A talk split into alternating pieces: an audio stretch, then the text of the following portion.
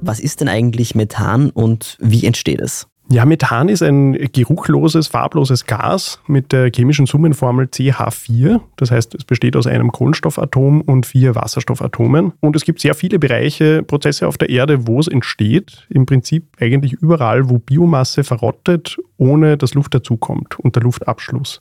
Das passiert in Mooren, in Feuchtgebieten, im Magen von Kühen oder in der Kanalisation, auf Mülldeponien, wenn die eben abgeschlossen sind. Und dann kommen, ihr habt es ja schon erwähnt, natürlich die fossilen Brennstoffe ins Spiel, weil Methan bei der Förderung von allen fossilen Brennstoffen, bei der Förderung und Nutzung eine Rolle spielt. Bei Erdöl und Kohle wird es im Förderungs- und Transportprozess als Zwischen- oder Nebenprodukt freigesetzt und Erdgas besteht überhaupt zum allergrößten Teil aus Methan. Und warum ist dieses Methan jetzt so schädlich für das Klima?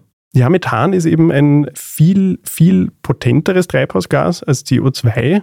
Über einen Zeitraum von 20 Jahren wirkt es 80 Mal stärker als Treibhausgas, also Heat Trapping sozusagen. Warum es nicht das wichtigste Treibhausgas ist, liegt daran, dass es viel eine kürzere Lebensdauer hat in der Atmosphäre. Also Methan wird im Schnitt ein bisschen länger als neun Jahre, hält sich das in der Atmosphäre bevor es oxidiert, während CO2, das CO2, das wir heute ausstoßen, das ist in 1000 Jahren noch oder Teile davon sind in 1000 Jahren noch klimawirksam in der Atmosphäre. Das ist mit Blick auf Methan eigentlich eine gute Nachricht, weil es ist zwar sehr stark, aber es hält sich nicht sehr lang. Das heißt, wenn wir heute Methanemissionen reduzieren, dann sehen wir schon in wenigen Jahren erste Effekte davon.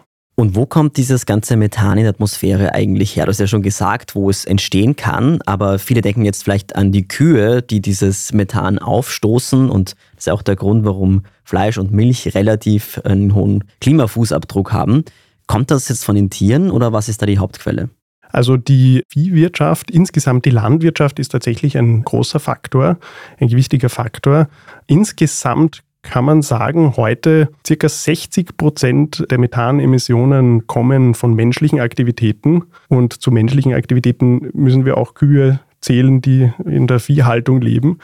Und 40 Prozent kommen aus natürlichen Prozessen. Und der menschengemachte Methanausstoß ist vor allen Dingen Landwirtschaft. Das ist Viehwirtschaft ist da sehr bedeutend, aber zum Beispiel auch bei Reisanbau und vielen anderen Dingen wird Methan freigesetzt.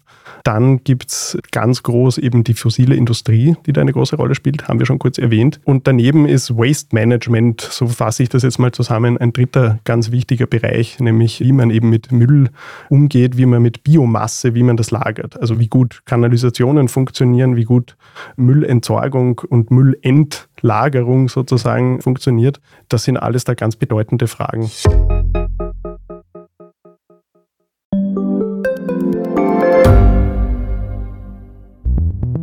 Wie können wir die Erderhitzung stoppen? Wie verändert künstliche Intelligenz unser Leben? Und wann wird nachhaltiges Reisen endlich einfacher? Um diese und viele weitere Themen geht es im Podcast Edition Zukunft und Edition Zukunft Klimafragen. Bin Alicia Prager. Und ich bin Julia Beirer. Wir sprechen über Lösungen für das Leben und die Welt von morgen. Jeden Freitag gibt es eine neue Folge, überall, wo es Podcasts gibt.